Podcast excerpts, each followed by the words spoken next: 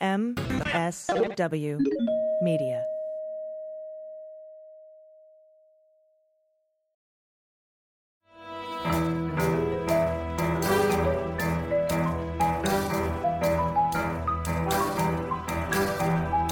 The rule of law is not just some lawyer's turn of phrase. It is the very foundation of our democracy. The essence of the rule of law is that like cases are treated alike.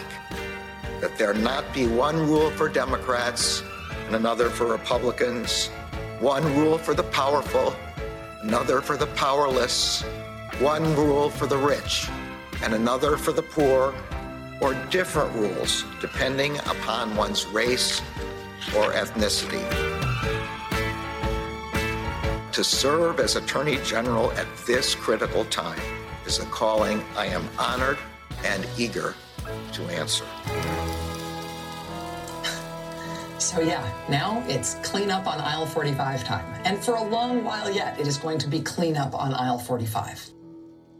Hey, everybody, welcome to episode five of Cleanup on Aisle 45. I am Andrew Torrez. And I'm AG Allison Gill. How are you, Andrew? I am fantastic, Allison. How are you? Oh, you know, hanging in there. Um, had a little bit of a roller coaster over the weekend. I know that's what we're going to open up with. Um, I was very uh, disheartened. Uh, I I was full of awesome feelings on Friday, and then very disheartened uh, when they voted to have witnesses, and then decided against it. But then, you know, I've been thinking about it and. Uh, you know, moving on in my own head, and we're sort of going to go over that uh, a little bit uh, here in the introduction because that's that's the big story of the weekend. Yeah, I I think that's right. Um, I I feel like I'm going through the you know Kubler Ross stages of grief, and uh, maybe this podcast will help get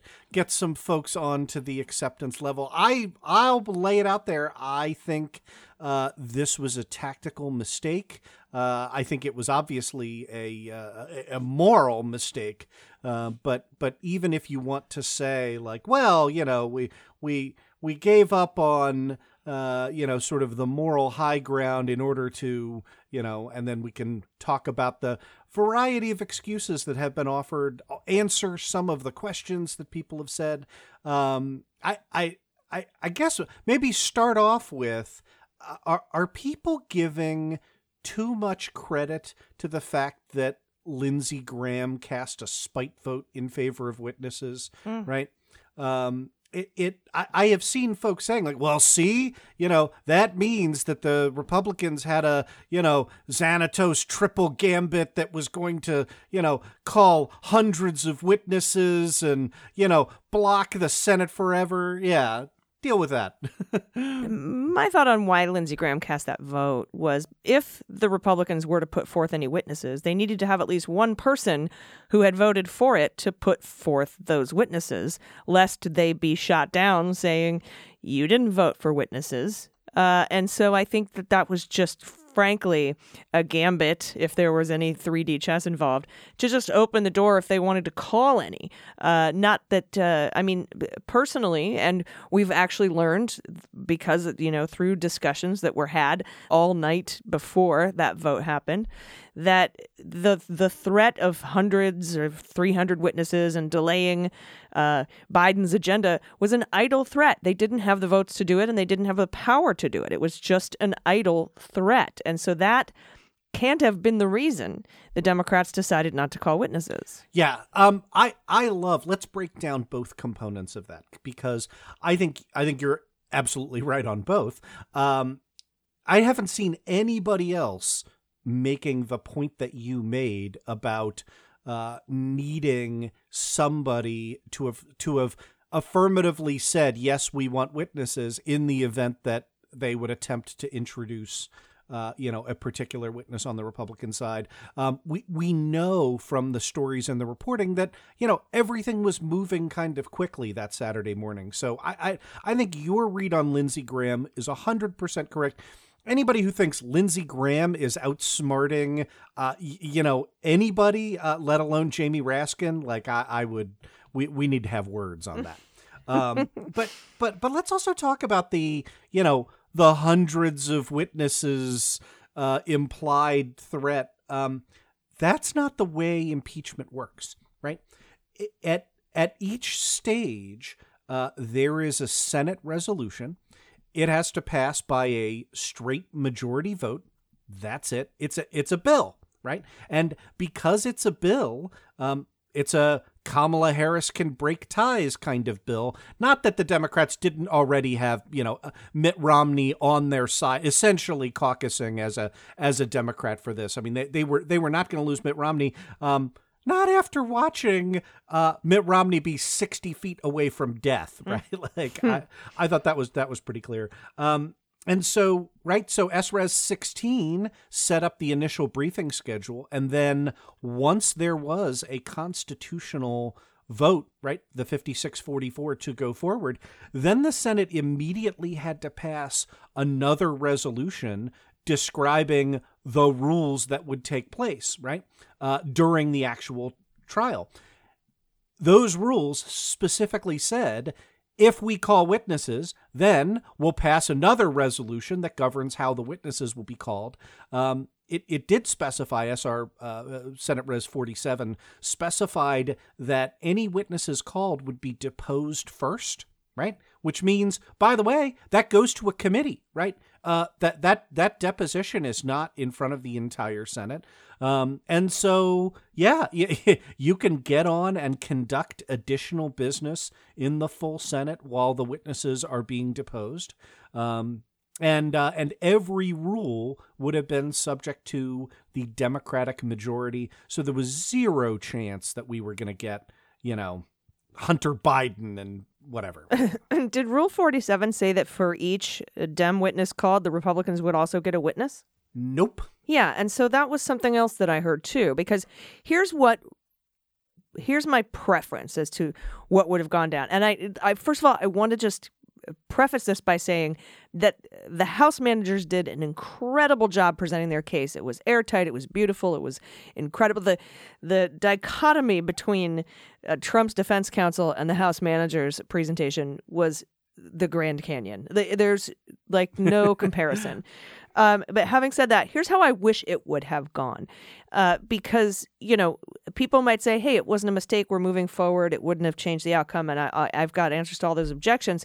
But the fact that we're even talking about it now, and the fact that people were upset about it, is what the is what the problem is. So what what I wish they would have done was either not uh, call for witnesses at all, and just leave, have have having left the case as it was, or put forth a resolution saying we wish to call only Herrera Beutler Herrera Beutler to to be deposed in the House, and then she can either we either play those tapes or she testifies in the Senate, that's our resolution. We're putting it forth. And if we couldn't get 51 votes when we had just gotten 56 votes, if you don't count Lindsey Graham 55, to, to, to have that, to have a witness specifically based on that reporting and Beutler's account, who was a friendly witness, uh, if that doesn't pass, then hey, we didn't have the votes to pass it, and then we move forward. And I would have been okay with that. Uh, I think that the the issue it became an issue when a witness was dangled and then pulled out from under us. That's literally it. Yeah, I I agree and endorse that a hundred percent. And let's I, I want to drill down on a number of the things that you've said. Um, but but I guess uh, let me overview that with it is clear that every day that impeachment was in the news, we won over more undecideds and Republicans. We saw that mathematically, right? And so, you know, I, I know this is, I, I don't want to steal your answer as well, but the people who are saying, well, where are you going to get the 10 extra votes from? I would say to them, okay, which one of you had Bill Cassidy, 135 year old from Louisiana, as the first Republican to jump ship? Put your hand down, you're lying, right? Um, uh, it Richard Richard Burr my my own personal top of Yodel Mountain. Uh, I I actually did have him on the maybe list, um, but but yeah, it, it if you couldn't predict Cassidy, and nobody on earth could have predicted Cassidy, then you don't know who it's going to be just too much to swallow. Yeah. Are you ever going to get Ted Cruz or Lindsey No. Graham Or to, Hawley, to stop? right. Yeah, to stop swallowing shit. No, like they're gonna they ask for a bigger spoon and you know both hands. But but we saw that there are limits to ordinary human beings, and I just think ending this on a Saturday evening, you know, afternoon, it just I I I, I think it was a mistake. Well, and that argument aside, uh, even if I personally was saying I don't want a witness to change more Republican minds, I want a witness to change more American minds. And Yes, we all yes. know, everybody knows, every lawyer knows, every single prosecutor I've ever spoken to in my entire life knows that witness testimony trumps. haha, uh, documentary evidence or a, a stipulation on the record 100% of the time, all the time, especially if it's a friendly witness who has agreed to testify to the things that you want them to say. Now, some of the other objections that uh, that uh, came up first, a lot of people said that maybe the threat somehow from Lindsey Graham or Jason Miller with his 300 list uh, w- you know, wasn't an idle threat, which it was, but let's say uh, it wasn't, and they were going to delay stuff. My, they're saying it would drag this out and prevent Biden's agenda from moving forward. I, I don't see how that was possible because, like I said, the Senate's had the votes to depose Beutler. I'm sure. Uh, we saw that again with that 55 45 vote to allow witnesses. I know it was 56 45. I don't count Lindsey Graham. Uh, uh, but the GOP can't filibuster that. There's no filibuster in place for that vote. And and again, if we didn't have 51 votes to call just her, then have that vote and show me. Yeah. Or just tell me we didn't have 51 votes, so we're not going to go forward with it. Now, if we did and we put that forward and we got the votes, it wouldn't take more than a week to depose Herrera Beutler and get her testimony in front of the Senate or to have her testify uh, in front of the Senate. It wouldn't take it would not have taken more of a week, more than a week. And the Senate is out this week. They are in their home states, working from their home states. I don't know why. I personally don't think they should have left Washington this week. Um, if they weren't going to have an impeachment trial, if they weren't doing a deposition, they should be confirming Merrick Garland, for example. Uh, and so I, you know, but nonetheless, it would not have delayed anything. And if anyone was saying, well, we're going to filibuster all your future legislation, they're going to do that anyway. Right. yeah. Yeah. There there is there is no goodwill to be gained by bargaining with uh, you know, somebody who if it's prisoner's dilemma, right? Like always turns evidence, right? Like they they always that they're always going to behave in the most self-interested uh least helpful way to Democrats. Yeah, I- I- another uh, uh, uh, somebody said, "Well, they'll filibuster Biden's cabinet picks." They can't do that either. Cabinet confirmation hearings are not subject to the filibuster. There's well, they'll they'll won't let COVID relief through. We are going through budget reconciliation through that with that. We don't have a filibuster on that. Um, they said, and again, Mitch threatened to filibuster legislation not eligible for budget reconciliation, like the John Lewis Voting Rights Act. Mitch was already going to filibuster that, like I said, and Senate Democrats can change the budget reconciliation rules to get them passed without the Republicans. You could do, they can do that. Uh, Senator Schumer has said he is thinking about doing that. So there's no way they could have, they could have waylaid the Biden agenda. It, it three things come to mind. One, um, in in addition to um, your proposal, I I think j- just as a lawyer, right? I would have wanted to hear testimony from at least one member of the Capitol Police. Right? That is, you talk about how testimony is far more gut wrenching than uh, uh, than than documentary evidence. You know, let's put somebody up on the stand who is unimpeachable. You know, member of the blue, like uh, Republicans. That's your red meat, right? And and have him talk about uh, you know what he or, or she was feeling that day. That's that's kind of my my witness. I would have liked to have seen. Yeah, and, I spoke to Mary Trump yesterday, who said the same thing. She wanted to hear from Capitol Police, maybe their family members, perhaps some staffers, congressional staffers, uh, and and and and I can I agree with that.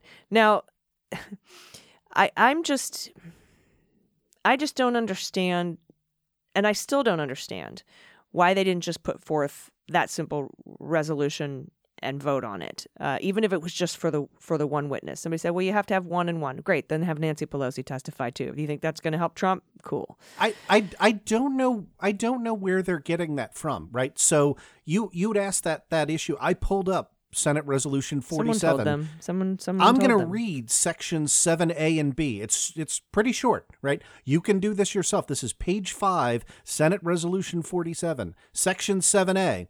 If the Senate agrees to allow either the House of Representatives or the former president to subpoena witnesses, by the way, that implies that they could allow one side but not the other, so take that.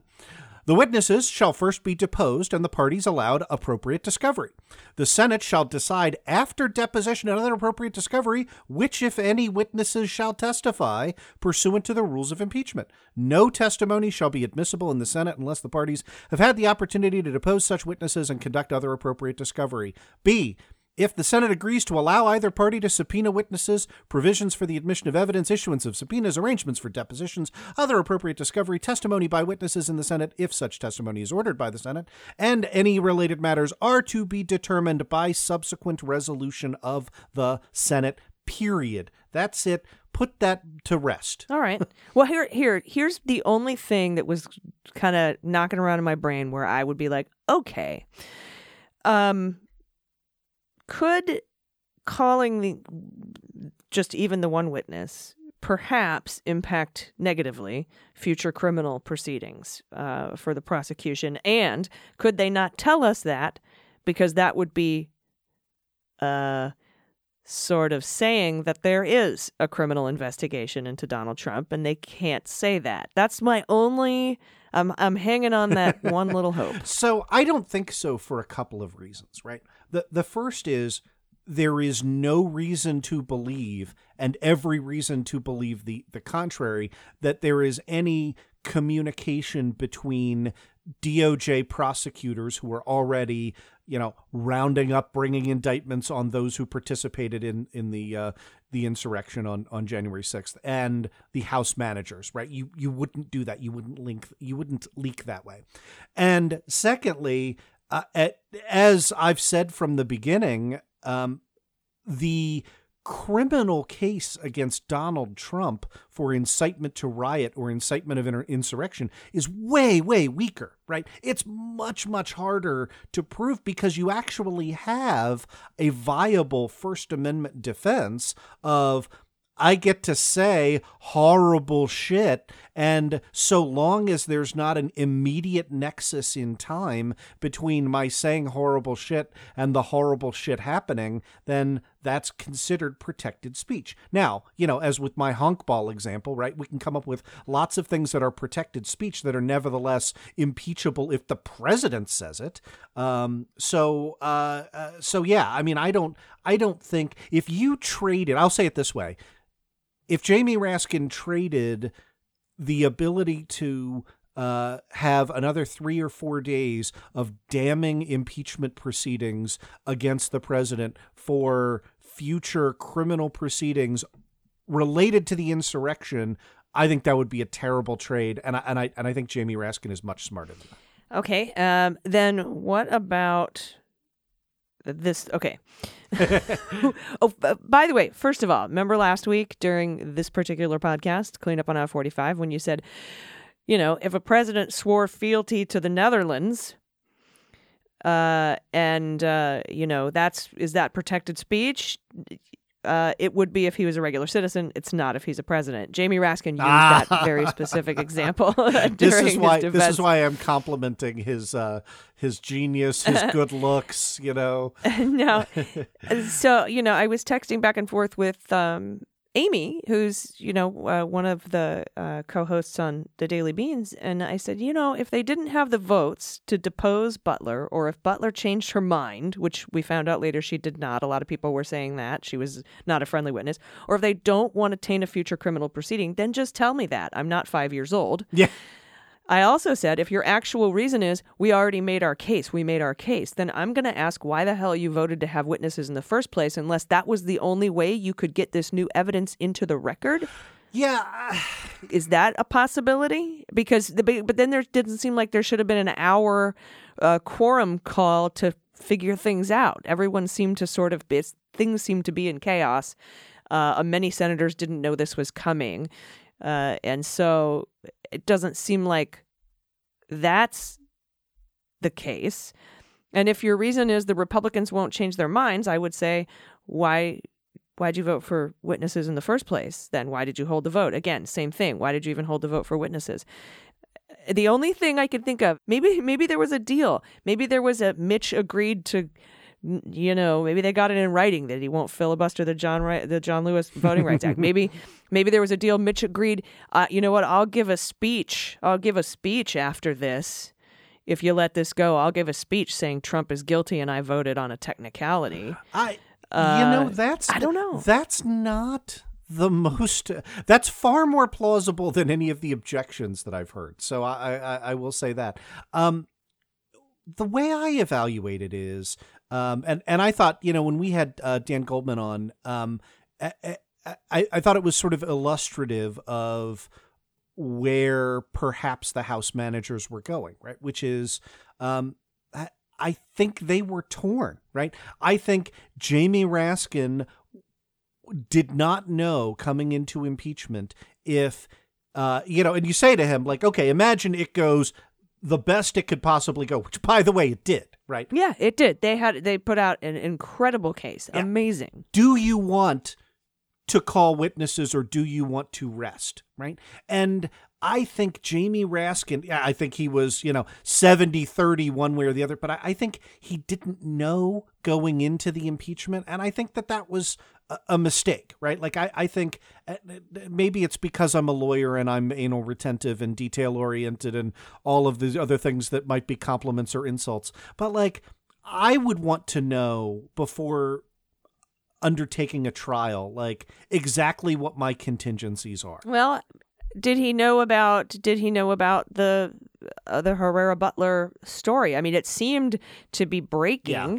that night. However, Herrera Beutler told her, you know, her folks back in her district on February 8th and she's kind of been talking about it and and the reporting about the crazy McCarthy call came out even before that. Uh, we, I guess we just didn't know the details. So I I feel like it should have been considered as a hypothetical. Like, what if we have a slam dunk Republican witness who heard Trump say he knew where Pence was? But I mean, it's it's got to be very it's got to be impossible to sort of game out every possible situation. So I think that perhaps that reporting took them by I, surprise. I think that's right, and I think that um, I think that one of the things that is attractive to a litigator is oh, oh look i mean so here's here's how i parse out that story. And again, I'm on the outside. I have zero insider information with respect to this. Um, the the original connection to Donald Trump not only did not care, but continued to encourage on the insurrectionists even after he knew Mike Pence was in danger, was via Mike Lee and Tommy Tuberville right? And that was Washington Post reporting. That was something that you know, in lawyer terms, right? Like you you would you would say, um, you know, that that the court could take judicial notice of that fact, right? Like it's a fact. It was reported. Mike Lee, right, on day one, uh, you know, dyspeptically got up and swore like you've got to this is an absolute lie. That was i was there and it's my office. Yeah, never minding that that tuberville validated right? Yeah tuberville was like no that that happened but that happened you guys. Uh, i was i i, I don't object yeah. to any of that and he did not. Uh, and it was very clear. So you look at that and go, oh, and and and I've had this happen, right, as a lawyer, in which you you you think a particular point is going to be uncontested. They then make a stupid argument, and you're like, well, damn, now I need to figure out another way to establish this fact that I didn't. And then you see the ability to catch them in a lie, right, with a member of their own party, and that's that's really tempting, right? Like uh, it. So the way I put all of that together is, I think Raskin was opposed to calling witnesses for the agenda point, right at the at the outset, um, but not a hundred percent, right? In in the back of his mind, he was like, "Well, I know this would be a good thing from a trial perspective." Well, and we know um, that because Schumer had had said subsequently, like, "Hey, uh, you they haven't decided yet, and if they want to, we'll support it. My caucus is behind it." And Schumer said he had the votes to do it, so it had been yeah. discussed. Yeah. So I think then the idea of being able to immediately catch the Republicans in a lie was what sort of pushed uh, Raskin from no to yes on Saturday morning. I'm I'm glad for that. Uh, and then it was kind of a, a free for all, right? And and I, it is. I, I I know you you had a little bit of the tongue in the cheek on that one, um, but it's clear that McConnell did not want to have witnesses.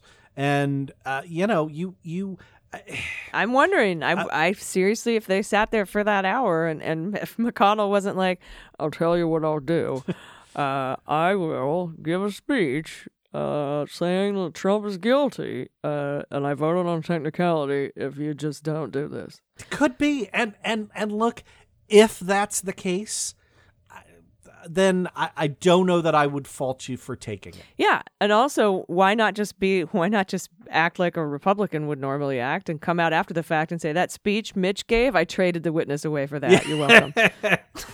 I you know? I don't I we fabulous because you know how many 2022 campaign commercials are going to be cut from that oh speech. Oh my god, yes. Yeah, I it I and criminal proceedings. That is going to be evidence in criminal proceedings. Hundred percent. I, I I texted you. I said we we belong to the Charlie Brown Christmas tree of political parties.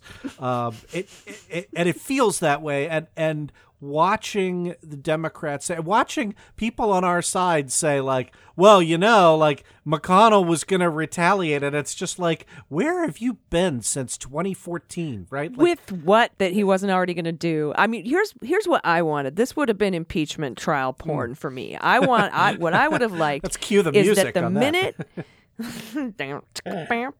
the minute that that people started saying, you know, that people were going to vote based on a decided thing that that it is constitutional. The Senate decided it is constitutional. Yep. Right? To to to do this, to go forward with this impeachment trial.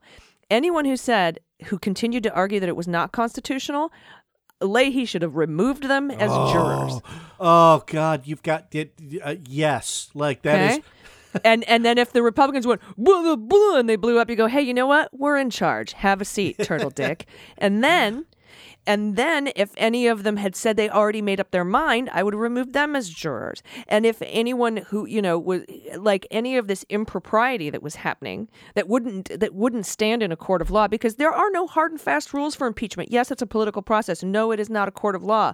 But there is nothing stopping the Democrats from using their majority to make these rules.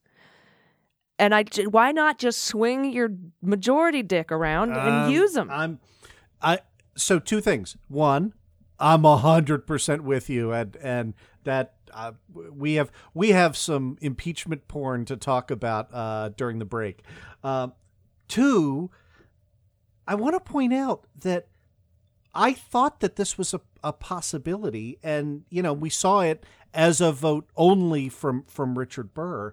Um, but but in the law, right? District court judges, federal district court judges do this all the time. They will say, I lack, right? I'm going to grant this motion to dismiss uh, because the court lacks jurisdiction. And then the losing party appeals. It goes up to the circuit court of appeal that sits over, you know, where your judge is, right? The Fourth Circuit or the Court of Appeals for the DC Circuit or whatever. And a three judge panel of that court reverses and says, Yep, got it. You thought there was no jurisdiction. Turns out there is. Now answer the question. It goes back. And the judge can say, I totally, you know, I still think this court lacks jurisdiction, but you know what? The Fourth Circuit told me we've got it. So if we've got it, here's where I am on the merits. You don't get to just keep saying, I'm not going to look at the merits because I don't think I should have the case. Yeah, or uh, uh, uh, again during my discussion with Mary Trump, she's like, "Look, if you're if you're a potential juror in a capital case and you say that you don't believe the death penalty, you aren't going to be a juror because you can't decide the case. It is the exact same thing as saying, I don't believe this is constitutional. Well, it is, and therefore you can't help decide this case. Stricken. Bye. Have a nice time. You can go color in your map of Asia from home. I I'm I'm still with you on point one. So uh, uh, I I don't I don't know that I have anything to add beyond that. Shall we? Uh... Yeah. Well, I just want to say that now it's it's over. We've kvetched, and uh, it, I've gotten we've gotten our points across. We are still dyed in the wool Democrats. We still think that the House managers did an outstanding, incredible job, and they presented an airtight case so good that they got two more votes than we thought they were going to get, the largest margin, bipartisan speaking, in the history of the country in an impeachment of a president. Absolutely stellar case case. It, uh, complaining about this does not take away from the immense job the just how incredible they did it's i don't want to take away from that at all i just don't want anyone to think i'm trying to split the party or i'm angry at democrats yeah. i am not i am still that um, but you know i think it's important to talk about these things and i, I don't think it's gonna i don't think we're gonna splinter in quite the way that the republican party is about to splinter uh, in fact, I don't think at all. I think we can all say, ah, I think that sucked. Do you think it was great? Yeah. All right, cool. Handshake, move on. We're still going to win in 2022. Absolutely. And and Lindsey Graham has to resign his Senate seat now. I don't know if you saw the uh, the wager I sent out, but yeah, no. Uh, Lindsey Graham, the morning after the Democratic House managers rested their opening statement said, you know, they just went so far. There, there are more and more people every day are realizing that, uh, you know, those votes are going to be votes to acquit. And so I, uh, I, I challenged him to a wager on Twitter. I said, look, yeah, we're at 56 44. If uh, if we get more votes than that, you have to resign your Senate seat. If we get fewer votes than that, you can host opening arguments. And um, did he yeah. did he accept though? Uh, as far as I could tell, uh, silence equals yes, acceptance. You're right. right. Yeah. Silence is concession always. Yeah. That's the Republican rule, right? Now yeah. I have to read every single tweet that's sent to me. Okay. uh, well, anyhow, I think it, you know, it's very important now we move forward to criminal investigation, the 9/11 style yep. commission that's going to be put Absolutely. together, independent of the government. I think it's a, a, wonderful idea. Maybe even a special counsel will be appointed to look into this. The FBI is continuing with the arrests. We're going to move forward, and there will be accountability, uh, and there will be policy change made based on what happened on January 6th, and, and I'm looking forward to it. So I just wanted, but I just wanted to put that out there because I want people to know we we don't mean anything other than the exact things that we disagree with uh, in that particular discussion. Now, speaking of the break and uh, more impeachment porn, we do have to take a quick one. So, everybody, stick around. We'll be right back with more cleanup on aisle 45. Hey everybody, it's AG, and today's episode of the Cleanup on Aisle 45 podcast is brought to you by Magic Spoon, a cereal so delicious you will not believe it's healthy. I've been a cereal fanatic since I was a kid. I would plop down and watch Saturday morning cartoons and eat practically a whole box, but as an adult, I've mostly had to give it up because of all the brands that I love being filled with sugar and chemicals and carbs. But not Magic Spoon. It is so delicious you seriously won't believe it's made without all the sugar, carbs, or guilt. If you're a cereal lover like me, you have to give Magic Spoon a try. As Forbes magazine says, with cereal that tastes this good and offers so much nutritional value, as opposed to, well, none, Magic Spoon may be the future of breakfast, and I agree. Magic Spoon cereals amazingly have zero sugar, 12 grams of protein, and only 3 net grams of carbs in each serving. It is keto friendly, gluten free, grain free, soy free, low carb, high protein, and GMO free, and the best part, it's extremely delicious. With four amazing flavors, including cocoa, fruity, frosted, and blueberry. You can see the vintage vibe there. Magic Spoon tastes incredible. Honestly, it's too good to be true, but it is real. My favorite flavor right now is cocoa. It is chocolatey and delicious, and I can pour it in the bowl and then drink the chocolatey milk. It's amazing, and it's so healthy and nutritious. And I can't even believe it's guilt-free, but it is. So go to magicspoon.com slash cleanup To grab a variety pack, try all four flavors today. And be sure to use our promo code CLEANUP at checkout to get free shipping. Magic Spoon is so confident in their product, it's backed with a 100% happiness guarantee, so if you don't like it for any reason, they'll refund your money, all of it, no questions asked. That's magicspoon.com slash cleanup and use the code CLEANUP for free shipping. And we thank Magic Spoon for sponsoring the podcast. All right, everybody, welcome back. It is time for the next block of Cleanup on Aisle 45. And this block is dedicated to lawyers behaving badly, lawyer shaming. That's what we're doing for this particular block. And we're going to start with the litany of easily disproven lies that emerged from the mouths of Vanderveen, Castor, and Schoen. Uh, because uh, it's it's a long list. Um, first of all, they said there was no evidence that 2016 was hacked. Um, then they repeated Trump's false claims of fraud in Georgia, saying that the rioters, they also said the rioters didn't attend Trump's rally speech. That's a clear lie. They also claimed the attack came from extremists of various different stripes and political persuasions. It did not. Um, particularly egregious lie was that Trump had no idea, and we spoke about this in the last segment, that former Vice President Pence was in danger when he sent out his tweet. He did know. He absolutely knew.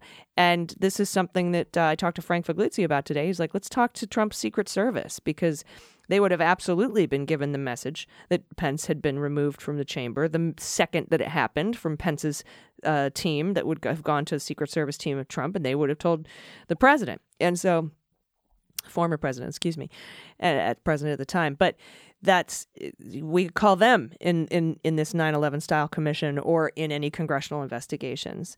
Um, and then here's an interesting tidbit, Andrew, and I, I I just learned this today. Last year, Vanderveen sued Trump. Yeah. Yes. For making quote repeated claims about mail-in voting being unsafe. A personal injury lawyer by trade, Vanderveen had sued Trump on behalf of an independent political candidate in Pennsylvania. So I want to point out what that means, okay? Because um, Vanderveen, uh, like all of the rest of us who were lawyers, um, including folks for whom you, you might doubt whether they uh, are bound by the uh, model rules of professional conduct or not, but but we are right. It's a precondition to being admitted to the bar. And one of the things that you have to do is you have to disclose potential conflicts of interest to future clients, right? This happens to me all the time. Now, it's not usually a conflict, but what happens is somebody will call my office and say, Hey, uh, I want you to represent me, and, you know, I want you to, you know, draft up X document for my business, or I want you to sue this person who backed out of a contract or whatever. And I, I have to take down the initial information, right? Oh, who are you, right? And who do you want to sue? And then I have to do some research because if I've ever represented somebody who was adverse to the person calling me, or if I represented the person that they want to sue, I have to then clear up those conflicts, right? It doesn't mean that I can't represent them, but it means in some cases that I can't. Um, what that means in this case was Vanderveen had to go to President Trump and say, um, "You you know that uh, I I did sue you before. Did he? Did, but did he? He had to. If he didn't, that is there are very few things. I know this is this is our segment. There are very few things that get lawyers disbarred, but representing a party without clearing a conflict is one of those things. Mm, that might be part of it. It's super duper serious. He might have. He might have done that. Um, we don't know. We'll learn more about it, right? Yeah. Uh, because there aren't many things that can get someone disbarred. Uh, and and you know there are also the the arguments. Well, it's not. It's a political proceeding. It's not a court, but it's a it's a judicial proceeding. oh, absolutely. In yeah. the eyes of the law, it is a judicial proceeding. Now, uh, continue with bad lawyers. Do you want to move on to Lin Wood, or did you have anything else that you wanted to talk talk about with uh, Vanderveen?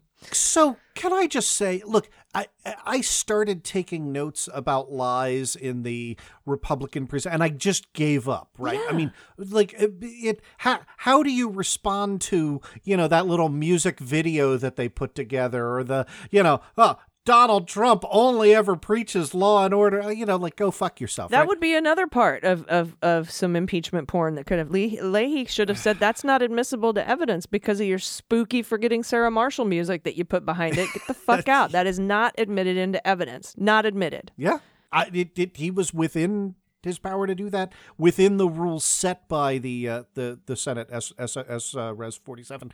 Um, the one that really struck me, well, I don't. There are a lot. This one was super bad when uh when Vanderveen said that you know, there was a June protest at the White House that was just as bad as this, and you know, nobody ever and and I, it. I I know that our listeners, you know, cannot be gaslit that easily, but but just just to be sure, no, no, there wasn't. Right? At, at no point was there a protest at the White House where Antifa protesters pierced a security wall. That didn't happen. The only time people got hurt during that protest were the protesters that Donald Trump had tear gassed so that he could hold a Bible upside down in front of a church he's never been in. Yeah. So uh, that was particularly gone. And then to and then to attribute um, the vice president, current vice president Kamala Harris, whose name he kept mispronouncing on purpose,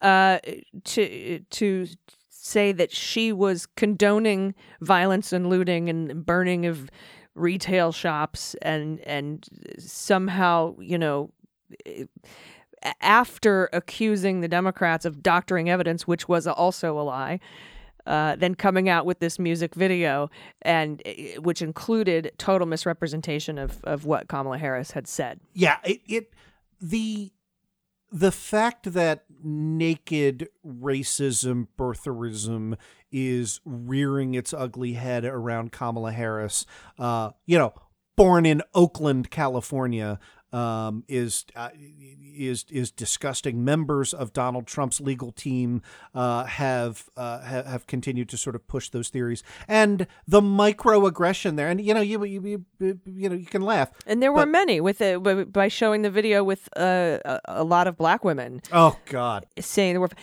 it was disgusting and then and then to for some reason bring up the case where they had where he where he talked about quote and i'm quoting here negro block voting and then looked up and said well it was the 60s as if that wasn't just some random shot across the bow uh to to it was just driven home Yeah. ugly No, it, it look, we we know they've that that they've that, you know, it's not even a dog whistle anymore. We know what it is. But the but the the, the continued deliberate mispronunciation of, of, of Kamala Harris's name is um is is a part of reinforcing that that worldview. But yeah, we can be done.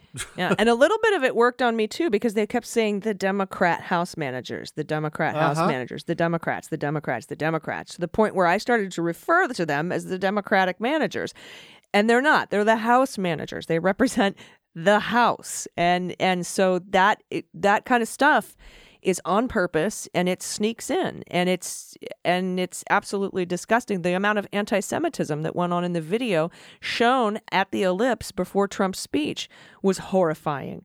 I don't know if you've seen that propaganda video that they showed. Uh, I, I, I, I- did. I mean, you know, I, we, you and I raised funds for Jon Ossoff, who was the victim of having his nose, Nose digitally elongated. lengthened. I, I, I mean, I, it, it is there. There is there is no bar too low for them to crawl under. But and they did. They crawled under every single one. and they did. That's what happens when you're losing. and I'm I'm hoping he gets looked into um, uh, as far as the bar the bar goes for for this behavior. Now I want to continue on with bad lawyers. I want to talk about I want to talk about Lin Wood because Oh God! the state bar of Georgia is working to take disciplinary action against Lin Wood. Uh, he they filed a 1600 page complaint about him, which was not public, but he posted it online. Look at this. Uh, and it says, quote, the state disciplinary board of the State Bar of Georgia has received information concerning the above named attorney, Lin Wood, that suggests that said attorney may have violated one or more of the Georgia rules of professional conduct. The complaint specifically includes a subsection on frivolous lawsuits. Uh, it also says, quote, after the presidential election, Mr. Wood and his co-counsel, Sidney Powell, filed four frivolous lawsuits in swing states, Georgia, Wisconsin, Arizona, and Michigan, where they falsely claimed voter fraud and sought to overturn election results. Each of these cases was dismissed, and Mr. Wood and his co-counsel could not even state a legally cognizable theory, let alone provide evidence for their unsupported claims. And then it goes on to accuse Wood of making false statements, including that there had quote, been no finding by any court that evidence of election fraud is lacking. He actually said those words. The complaint also cites Wood's numerous inflammatory comments, calling Pence a traitor, a communist, a sympathizer, and a child molester, and claiming that Supreme Court Justice, Chief Justice John Roberts conspired to assassinate Antonin Scalia. It also references his promotion of conspiracy theories that no one died in the January 6th uh, attack on the Capitol, which he claimed without evidence was carried out by Antifa dressed as Trump people. So that's among, those are just some little tastes of what's in, in this 1600 page complaint against Lin Wood. Yeah, and and so a lot to unpack there. Um, but but first, let me answer the question, and it's um, as bad as you could imagine, and then some, as to why is it that Lin Wood published a 1600 page filing himself. And that has to do with how disciplinary proceedings work uh, in a state against a lawyer, right? And so, um, in general, the the investigation is undertaken by prominent lawyers in the state who volunteer, who have worked in connection with the state bar, right? I have, I've been asked, uh, I, I have never sat uh, on the uh, attorney grievance uh, committee uh, for Maryland, but, but I've been asked if I would volunteer for it before. I have friends on that committee, right?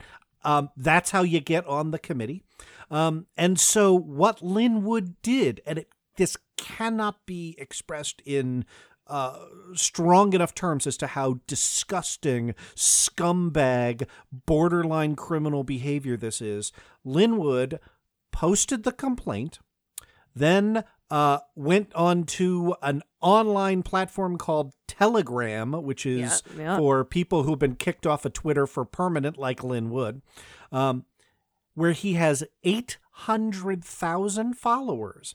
And then he said, I want you. Here's the complaint. You go, you read it. Um, and these are the people who are investigating, doxed each and every one of them, and said, quote, I could use the help of an army of patriots. I want you to uncover dirt. This is now a, a, a, a paraphrase. The, uh, the army of patriots. In fact, I'm not going to paraphrase. I'm going to read Lin Wood's word here. Yeah, because it's really, really egregious. It's incredibly egregious. Yeah. and and this isn't, this wasn't. You know, I, I want to re- reiterate something that you brought up that's very important. These are the people on the board deciding this. This isn't uh, just you know uh, random politicians or Democrats that he doesn't like. This is right. This is the board of people who have been chosen to look into this complaint. To to investigate him and and and most importantly i mean what i what i need to emphasize is these are not public figures right? Maybe it was i i, I don't want to create a misleading impression when i said you know I, i've been asked to do this right? Because okay i got a policy you know look like if Lin Wood wants to come after me he's welcome to come after me right? Right, but no, these are these are lawyers who serve as lawyers. these are just people doing their job right who get asked to do it because they've been practicing law for a long time and they're good at it So right? so what does he say? quote if you have any information that might impact the competency, qualifications, or objectivity of any members, would you email that information to me? And then here's what he says I mean, their social media posts, their political affiliations, representative clients. For example, what if one or more of them represent Dominion? Lawsuits filed against them, etc., would all potentially provide me with relevant information that could form the basis of a challenge that's I, I hope you can hear the anger in my voice this is a, a meant to be an apolitical process policing conduct below and beneath the call of duty for an attorney. And to then say you're going to hack that process uh, by uh, sicking a million goddamn trolls on good people. By the way, like most of these people are probably Republicans. It's Georgia, right? We're talking lawyers in Georgia. I'm thinking there are very few Bernie Sanders supporters among this, this group here. Um, it it it is uh, it, it, it, the words fail me because it's my Yeah. fucking profession, Yeah. right? I feel about it the same way you do when uh, you know we see these attacks on the civil service, and um and, and it's just uh, uh there's there there disbarment is too good for Lin Wood. Flames on the side of my face, heaving, breathing, heaving breaths. yes. There's a clue reference for you. Well, Yep, it- no, I love it. It's absolutely disgusting. And we will continue to follow that uh, for everyone here.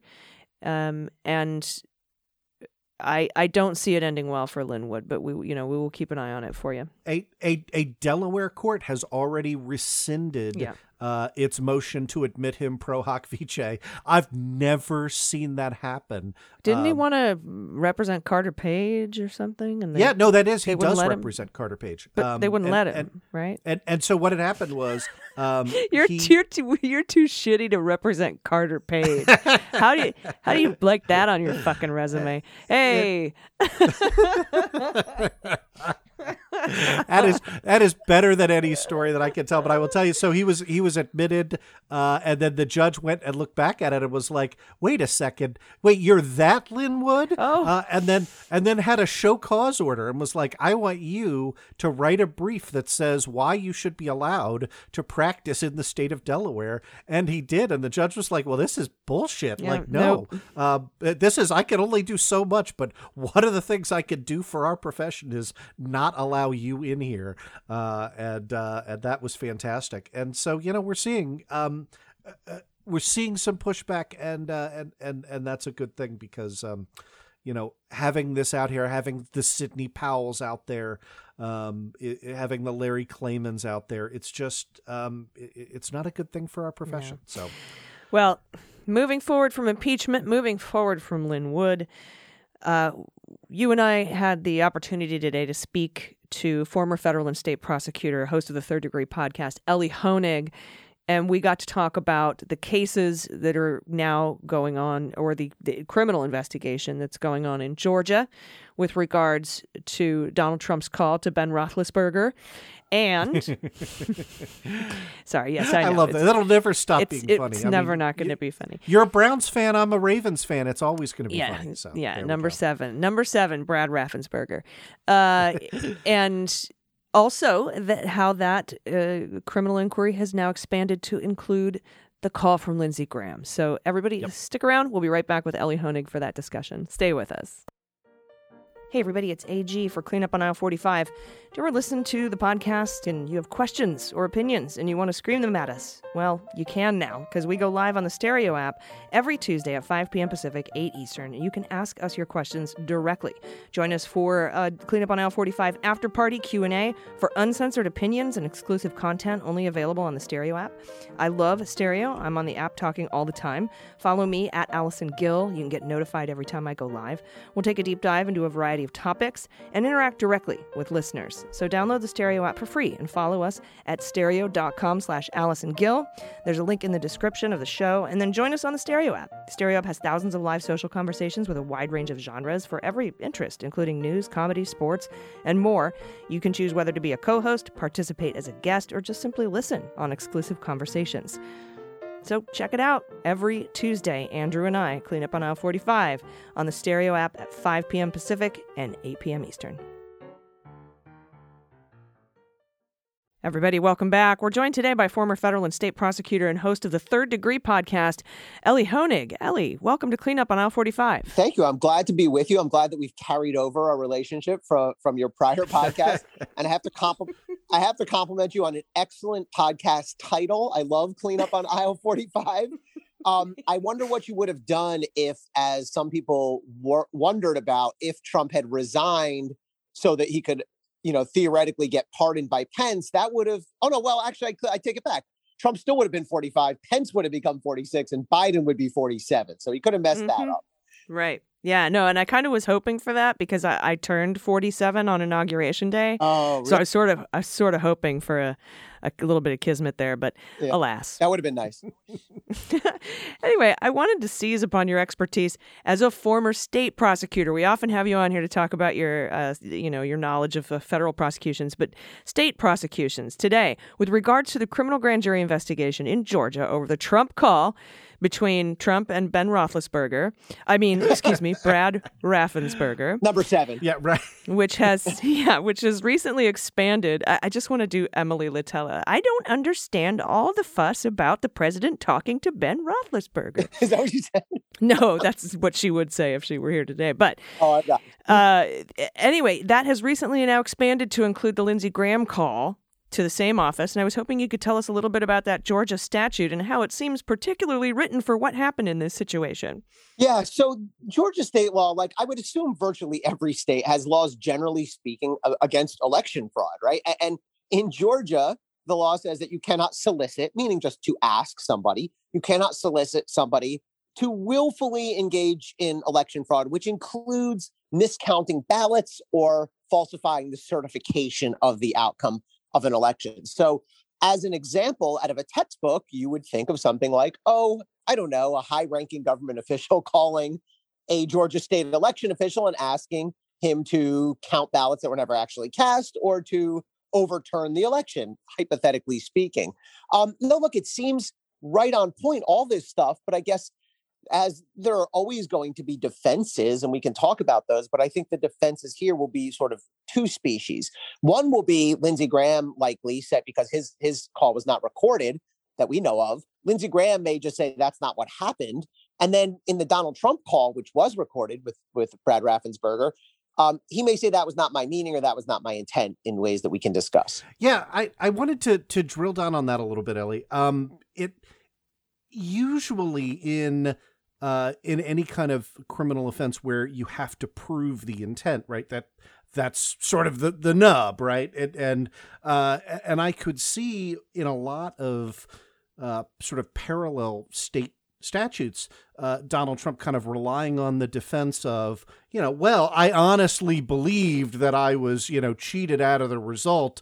Um, and, and, you know, so for example, like under the Maryland state statutes, it's not clear, you know, whether that would, uh, that would get out the the Georgia law has this really interesting uh, uh, detailed description, the twenty one two five sixty two, that says um, any person who willfully inserts any false figure right number right is is guilty of a felony right is guilty of election fraud and so it seems as though that's really going to preclude a, a trump intent based defense right because regardless of what he truly believed, right? If he if he truly believed he lost by four hundred thousand votes, as he says over and over again in the call, the the fact that he's asked Raffensperger, well, just get just find twelve thousand for me, seems pretty damning. Does it strike you the same way? Yeah, it does. So so here's what the back and forth is going to be. Right? Trump's defense will be, if, if he ever gets charged with this, or, or if he's trying to persuade the prosecutor not to bring the case, will be look, he legitimately believed he won. He thought he won.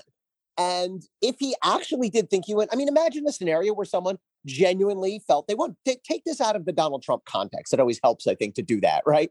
And think back to, uh, I don't know, just say you're your run of the mill race for a Georgia legislative seat, and one candidate just has reason to believe that he actually won when he narrowly lost, and he uh, and he prevailed upon the Secretary of State to do a recount. That that would not be a crime if there was a genuine belief. Now, the problem for Donald Trump is reality and his own words. One is this word find, right? I need you to find 11,780 votes. I mean, you know, that is very different from, hey, Secretary of State, look, I just want to make sure that you've got everything covered here, that you've counted everything, that you've found all the, no, I shouldn't say found, that, that, you, that you've counted all the votes and that we have a full outcome here. That's very different than I need you to find. And then the other problem, as you said, Andrew, is this specification of the number 11,780, which coincidentally is enough to give Donald Trump the state by one vote. And the thing that's so telling about that is he says, I need you to find 11,780 votes, but he means all Trump votes, right? He doesn't just mean, and, right? Because I mean,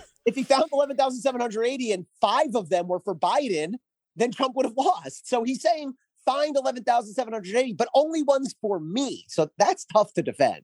Well, yeah, because if I, you know, if somebody uh, steals my identity and charges $400,000 on my credit card, but I really only want to buy some burritos, I'm not going to call Chase Bank and say, I don't need the $400,000. I just need $7 yeah. right now. Yeah. Uh, Fair comparison. That's, yep. yeah, that's, but, you know, uh, that would just make me dumb, not criminal. um, now, the the the the thing here is, and I think that Graham, Lindsey Graham. Now, as you said, that phone call wasn't recorded. It was actually the call from Graham that prompted Raffensperger to record the Trump call. Right. Right. Exactly. Um, now, I think Graham has some better defense than than Trump does. First of all, because it wasn't recorded. Second of all, he didn't ask for a specific number. Third, he was asking about something about signature verification. And then it kind of goes to uh, testimony about who knows what was said on the call. So I think that even I think it's a, definitely a prosecutable case, but Lindsey Graham has a little bit bigger window of defense than Donald Trump does in this case. Would you agree? I do. I do. So let's you know let's just appreciate sort of the, the strangeness of this situation to begin with. Lindsey Graham is not the senator from Georgia. He's a senator from a different state, right? He represents South Carolina.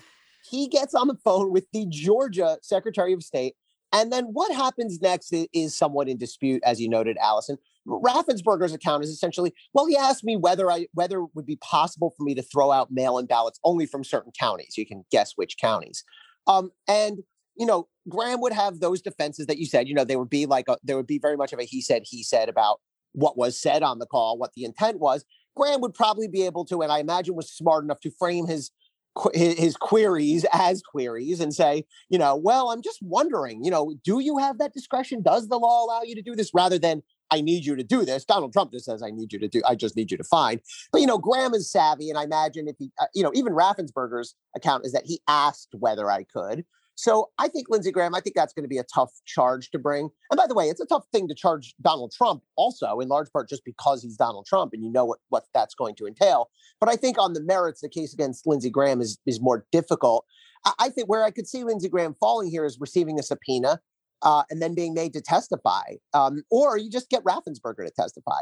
But either way, you do need that predicate. You need that explanation for why why Raffensperger was sort of hinked up or, or alerted enough that he felt like he had to record the Trump call that followed a few weeks later. Yeah, let's let's drill drill down on that a little bit. I mean, I, the way I read um, the transcript of the phone call and sort of the available evidence, I mean, it seems to me a, pretty slam dunk ability of uh, Fani Willis, the, the Fulton County DA, to be able to go to a grand jury and procure an indictment of Donald Trump, even if he is Donald Trump. So I, I, I guess twofold question. Number number one, um, am, am, I being overly optimistic? I mean, is there sort of a, a block that I'm not looking at? And number two, assuming that that's the case, what what are the kind of factors that would be going through her mind in deciding whether to do that, whether to pursue, um, you know, sort of how you how you balance thinking about bringing a, a case against a former yeah. president. Well, I imagine she's probably also thinking about her own personal safety and the safety of her family. Yeah, I, I think she's thinking about a lot of things. It's a really a complex calculation. Although I would say again, sort of moderating against that, Allison, is the fact that she is doing a press tour, which I think is the wrong move right here. She went on Maddow, she interviewed with the New York Times. That does not suggest somebody who's afraid for her safety. So let me start with that. And she should not be doing this, by the way. That is not the right move for a prosecutor. I don't care who your target is. There's no benefit to you, to your office, to your investigation to do that at DOJ. You are trained. You are not allowed to do that. Yes, you can make. You can yeah, do. Couldn't you taint a jury and make an appeal a little easier? That too. Yep, you could prejudice a jury. You could give Donald Trump a defense. There's a defense of selective or vindictive prosecution. He can argue, she singled me out for special treatment because of politics. That's an actual defense. So there's nothing good, there's no benefit in it. She should not be doing this. Um, in terms of the press tour, yes, when you make a, a, a case, when you bring an indictment or make an arrest, you always will see prosecutors standing behind a podium. But at that point, you have a case and your investigation may be over or partially over, and you have a grand jury or a judge who has found probable cause. So you're not tainting somebody. So Right. the concerns here are not just are for Donald Trump. Look, Donald Trump has rights. He has right not to have his reputation tainted before he's been charged, but also for for just the the benefit of the case itself. There, there's no upside to this for for for the DA. So uh, I question her for that. Um, what factors will she be taking into consideration? You know, the short answer is all of them. I mean, you have to look at how how strong how strong your case is, and look, it's a scary thing to charge a person who is as powerful as Donald Trump, who is as manipulative as Donald Trump, who you know will launch a counterattack. He will not just be defending himself, he will be attacking you and your whole office and everyone around you. And, and candidly, I think that intimidation factor has has probably um, influenced other prosecutors. I still wonder why Mueller wasn't more aggressive in stating his findings. Um, and also, look, there's just the reality of if you're going to charge Donald Trump, you are going to bring a spotlight on yourself. You're going to take all the oxygen and attention away from everything else your office is doing. And that's something that people need to consider. So it's not an easy, it's not an easy decision to make, but she needs to consider all those things. I almost wonder if by doing this little press tour, she's almost backed herself into a corner. I mean, how do you do this? How do you go around, you know, interviewing on Maddow and talking to the New York Times and and then ultimately come up and say, nah, we didn't quite have it. So I, I wonder how this plays. Yeah, and also something you brought up uh, quickly about the grand jury, which I think is convening in March. It is a Georgia grand jury, so we also have to consider that it's not t- fully up to the DA. Uh, it's uh, whether charges are brought. Correct? I mean, it's it's up to the grand jury. Correct. I mean, I'll say this about the DA, uh, excuse me, about the grand jury, and I think Andrew can probably knows this as well. The, people joke that they're that the grand jury is largely a rubber stamp, that the grand jury would indict a ham sandwich. That's pretty close to true in my experience as a prosecutor. I mean, you know, you go into the room and there's 20, 23, however many people there. And the majority of them, in my experience, are just sort of reading the New York Daily News sports page and they're just sort of waiting for you to finish. I mean, they used to say to us, when we were done putting our evidence in, go say, okay, go ahead outside and we'll knock on the door when we're done. And you'd wait outside, and literally 90 seconds later, you'd have a knock saying, we're done. So it's pretty one sided. I mean, I think in a more complicated case like this, a grand jury would be more likely to pay attention and to scrutinize the evidence. But the bar is also fairly low. Probable cause just means more likely than not. So um, it is a check, I guess, on prosecutorial power, but largely, um, I think, symbolic more than in reality. Well, eh, I mean, there's a very high rate success rate for I know for federal prosecutions. I I, I- wouldn't think Oh, yeah. that uh, they would bring anything before a grand jury or, or any charges unless it was pretty slam dunk in the first place, right? Yes, good point. Yeah, and, and there's a lower rate for state, but that's mostly when you're talking about just straight cop cases, like cop made an arrest, it's one cop as the witness, and he lost the evidence, or the cop did something sloppy. Those are the cases that grand juries throw out pretty quickly in the state system. This is different than that, though. All right, Ellie, thanks so much. Tell everybody about your new podcast and, and where they can find you. Yeah, so we're third degree. Uh, we we were covering the impeachment every day. Now we'll continue to cover this story and many other stories, Trump related and non-Trump related, or wherever you can find podcasts. We're through Cafe, which is Preet Bharara's network. The show is doing great. The wrinkle that we have coming soon is that we're going to bring in. We we've identified and auditioned a group of fantastic law students from around the country, and every Friday we're going to rotate one of them in with me to sort of be my sidekick and co-host. Uh, so that should be Oh. fun for them and fun, fun for the audience too. That that's a fantastic idea. I love that. Thanks. Yeah, thanks. do they get credit for that? Do they get like school credit for that? I would. No, but we pay them hundred thousand dollars per episode, so you know that that should. Oh, Yeah, yeah. yeah. Uh huh. I, I I may have some volunteers at that rate. So Yeah, I, I may start law school if that's the case. this is actually this is how we found our students. We talked to our friends who teach all over the country, and we ended up. I- I guess I won't give too much away, but we ended up picking three students from all over the country, uh, from from across the country, and uh, they're wonderful. I can't wait to introduce them to the world. that is super cool. what a great idea. Thanks so much. Thanks. Ellie, it's been wonderful talking to you, former federal and state prosecutor and host of Third Degree, the new podcast. Please check it out. Ellie Honig, I appreciate your time. Thanks, AJ. Thanks, Andrew.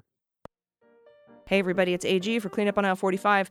Can you believe it's February already? It's almost March, and I think it was just March. But unlike 2020, time is kind of flying by this year. We've got a lot to get done. February is also the shortest month of the year, so we've got slightly less time to check off all of our February to dos. But luckily, Policy Genius can help you kill two birds with one stone. You can compare home and auto insurance rates and save up to $1,055 per year by reshopping. That is money you can put towards the things you really care about and need. You know, whatever it is that it you know that you that you need this year. That's a lot of savings. But here's how it works. First, head to policygenius.com, answer a few quick questions about yourself and your property. Then Policy Genius will take it from there. They'll compare rates from over 30 top insurers from Progressive to Nationwide to find you the lowest quote. The Policy Genius team will look at all the ways to maximize your savings, including building your home and auto policies for you. If Policy Genius finds a better rate than what you're paying now, they'll switch you over for free. It's no wonder that with that level of service, Policy Genius has earned a five star rating, over 1,600 reviews on Trustpilot and Google. If you're worried that March is right around the corner and you've barely gotten anything done, take a deep breath. Policy Genius will help you make the most of this short month in minutes. Just reshop your home and auto insurances, and you could save up to over $1,000 a year. Head to policygenius.com to get started right now. Policy Genius. When it comes to insurance, it's nice to get it right. All right, everybody, welcome back. It's time to say goodbye to you, uh, to some very special folks who will be leaving their jobs, uh, having uh, worked for the Trump administration, and uh, we're gonna we have a great lineup for you today in Bye Bye. First of all, this story broke right after our recording of episode four. But President Biden has asked 56 of the 58 U.S. attorneys appointed by Donald Trump to resign. The first exception, of course, is David Weiss. He's the U.S. attorney in Delaware. He's uh, the one investigating Hunter Biden's taxes, um, uh, so far as we know. And so that's President Biden acting like a president should. I'm not going to remove the U.S. attorney investigating my son. That's a conflict of interest. Uh, the second exception, John Durham, who is out as U.S. Attorney for Connecticut. He was asked to resign as U.S. Attorney, but he remains as the special Bill Barr handpicked counsel investigating the oranges of the Department of Justice's probe into the connections between Trump and Russia, the Trump campaign in Russia. Uh, I he shouldn't by the special counsel rules. He should not even be allowed to serve as special counsel because he was working as a U.S. attorney when he was appointed. But, you know, whatever, rules, schmools.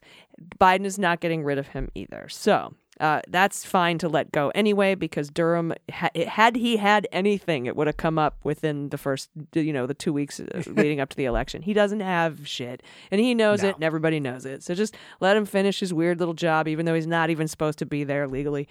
Uh, but those are the t- those are the two that are staying. Everybody else, to the other 56 of you, bye-bye. Yeah, goodbye to you. Now, already we've seen two two U.S. attorneys announce their resignations. The first is uh, Bobby Christine. Bobby. Bobby Bobby Christine, Christine. that's a U.S. attorney from the Southern District of Georgia, who Trump rather suspiciously named as acting U.S. attorney for the Northern District of Georgia. That's the one that includes Atlanta, by the way, and that was right after a Raffensperger tape surfaced, and the incumbent, B.J. Pak, resigned. That's the weird one. That's the controversial one. Well, he's resigned. Yeah. Uh, uh, Christine is now out at both jobs. he is he is, Bye-bye. he is not the U.S. attorney in either the northern or southern districts. Uh, so bye bye. Enjoy private practice. we we we've also learned that uh, W. Stephen Muldrow, that was the Florida lawyer that Trump appointed to be the U.S. attorney for Puerto Rico back in 2019, has also tendered his resignation effective February 20th. Glad this isn't a leap year. and following up on our story from last week, Senator Tammy Duckworth has formally sent President Biden a letter, quote, requesting that you use your authority under 39 USC 202 to immediately replace the entire USPS Board of Directors, which would then al- allow the new Postal Service Board to vote in a new Postmaster General, replacing the staggeringly incompetent Nepotista Louis DeJoy. Duckworth's letter notes that the Postal Service Office of the Inspector General's report was that no one in the entire USPS leadership completed, and, and I've got to quote this here, quote, even a single study, analysis, or pilot test, end of quote, to model or even understand the impact of the self described transformational changes that DeJoy implemented last summer that um, have led to nobody getting their fucking yeah, mail. I didn't I didn't get my meds as a veteran for for a long time. And yeah, and here's the interesting thing because we went over this before. There's actually enough vacancies where Biden could just fill them and have a majority. But T- Tammy Duckworth is asking to replace the entire board. Yeah, I think she's right. I mean, we've talked. This is not just a DeJoy issue. This is if if you had anything to do with the post office in the past year, um, yeah, you, Yep. bye-bye. Goodbye to Get you. out.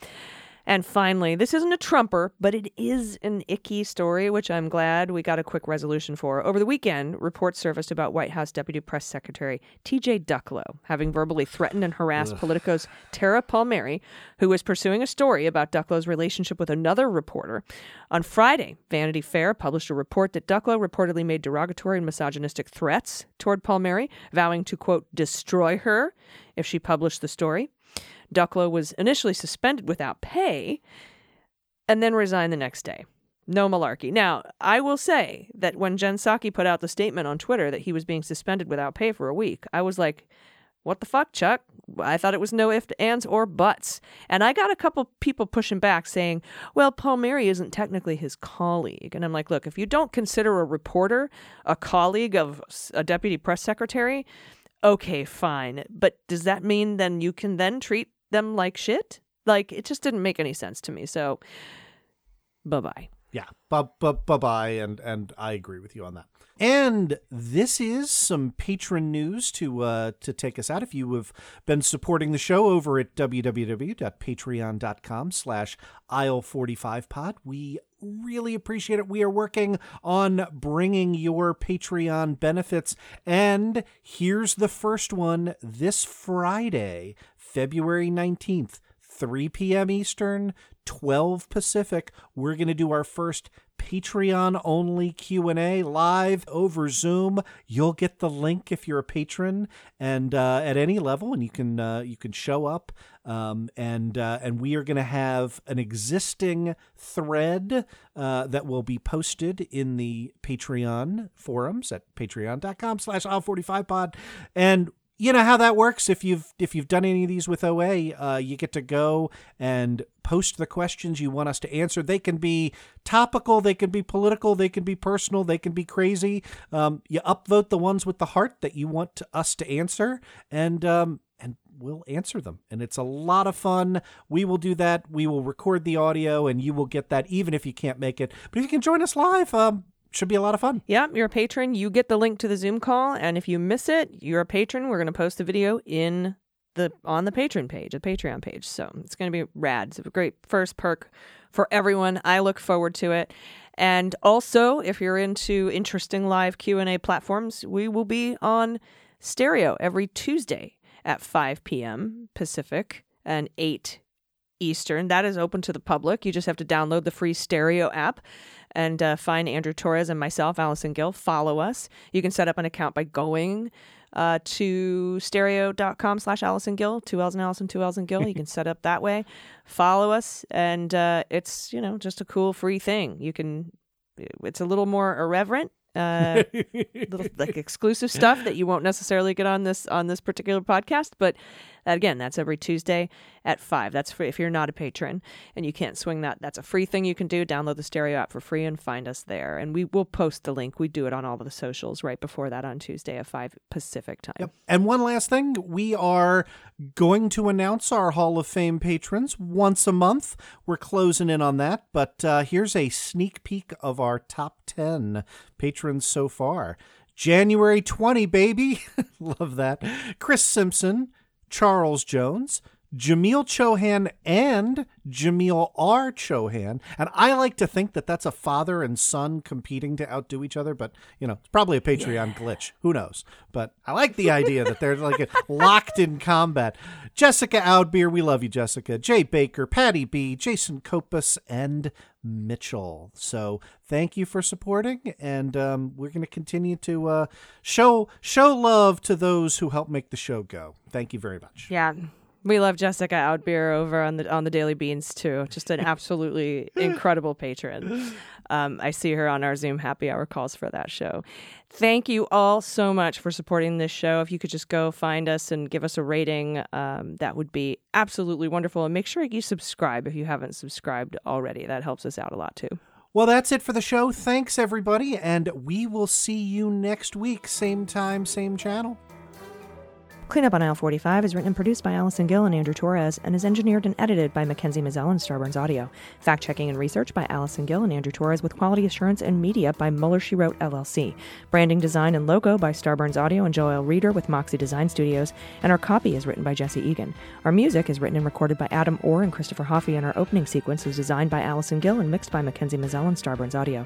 Follow us on Twitter at Aisle45Pod and listen wherever you get your podcasts. Don't miss our Cleanup on Aisle 45 after party on the Stereo app. We'll be going live every Tuesday at 5 p.m. Pacific, 8 Eastern, and we want to hear from you. Our first stereo show went a little bit like this. Uh, I'll hit the button now. That's good. Hi there. Hey, I need a reality reality check, and maybe after all we've been through in the past four to five years, that is more than reasonable. But I'm worried that I'm being a little paranoid here because I can't shake this feeling that the Axios story about the offer rails meeting that was that the uh, that that story was planted to try to polish Trump's role in the insurrection, to remove some of the culpability for Trump believing the big lie, to move some of the blame off of Trump believing that he could fight for staying in the presidency on to Powell. Maybe to claim that he was not at fault for his statements that the election was stolen and inciting the red insurrection or to create some doubt about his guilt. Anyway, what are your thoughts about this? And by the way, I loved hearing Torrez say the word fuck. That was perfect. Thank you. Thanks, Anka. Yeah, uh, first of all, I, I lots of media is planted. Um, so to to see, to get that story about the off the rails meeting with Powell, feeding him all these ideas and riling him up, could be a, a, a plausible deniability type uh, situation. I don't know. What do you think, Andrew? Uh, she's also just crazy. Stereo is the app for live social conversations, and we want to talk directly with you, the listeners. And you can join our show, ask questions about news, politics, or anything else, share your experiences and opinions. We want to hear everything. So download the app now and join us live this week, Tuesday, 5 p.m. Pacific, 8 p.m. Eastern. Link to the show in the description and join us on the Stereo app.